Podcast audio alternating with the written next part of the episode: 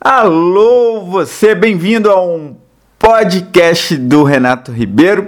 Eu tô fechado com você e nesse episódio eu vou falar aí dos mitos do profissional freelancer. Então, sem nenhum tipo de delonga, vamos a eles. O mito número um é: quem é freelancer não tem um emprego de verdade. Definitivamente isso é uma mentira, é um equívoco. Equívoco, perdão. O trabalho do freela é igual a qualquer outro. Não frequentar um escritório, por exemplo, não quer dizer que você não trabalhe para valer. Hoje o freela, ele aproveita os benefícios de trabalhar aí com mais liberdade e flexibilidade. Segundo mito é que trabalhar na web é sinônimo de passar o dia de pijama na cama com o laptop no colo. Não tem nada disso. Pode ser que até que um dia ou outro a gente fique aí um pouquinho na cama, lendo alguma coisinha no laptop, mas trabalhar de verdade, produzir em alta performance é muito difícil, talvez uma pessoa ou outra, mas em geral nós freelancers, a gente trabalha na mesa direitinho, sentado em uma cadeira confortável e, e é isso. O mito número três é que o freelancer tem muita dificuldade de encontrar trabalho. É pura bullshit, é besteira. Hoje em dia está cada vez mais fácil encontrar trabalho, tanto que o trabalho freelance é uma tendência mundial. Nos próximos dez anos estima-se, por exemplo, que cinquenta por cento da força de trabalho dos Estados Unidos será formada por freelancers. Então,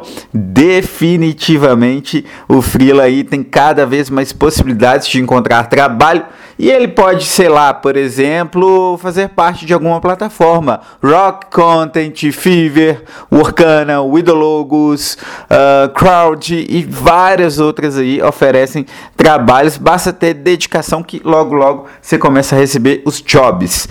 Quarto mito, o que o freela vive trancado em casa. É mentira. Ser freela, você tem que encontrar com um contador, você tem que encontrar com um cliente, você tem que encontrar com várias outras pessoas, você vai trabalhar num café, no co-work, existem aí mil possibilidades. Então o cara só fica trancado em casa se realmente ele quiser. E mesmo assim, às vezes, que obrigatoriamente ele vai ter que sair. Mito cinco, trabalhar na internet implica em um salário menor do que aquele praticado no mercado tradicional. Esse eu nem vou me delongar muito, que eu mesmo sou a prova viva disso. Eu ganho mais do que eu ganhava na época que eu batia ponto. Então não tem nada a ver uma coisa com a outra. O mito seis é que o freela é seu próprio patrão. Bom, as coisas não são tão bem assim, porque a gente tem vários clientes para atender, principalmente no início. De quem está aí na carreira de freela, no início a gente precisa responder às pessoas e de repente fazer até alguns malabarismos, que é cumprir prazos, a gente precisa realmente responder de forma eficiente, a gente tá sempre tem que estar disponível e isso pode ser muito mais desafiador do que ter só um supervisor, não é mesmo?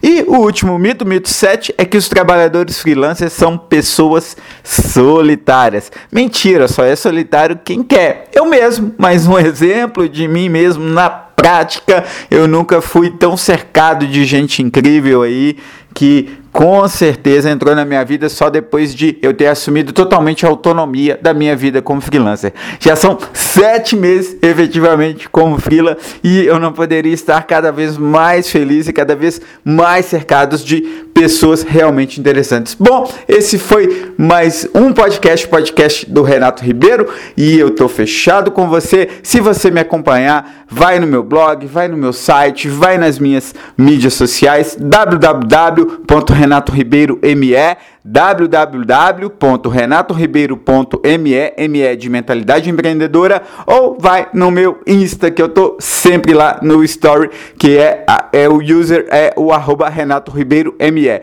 tá certo? Um beijo, vai com tudo e até o próximo episódio.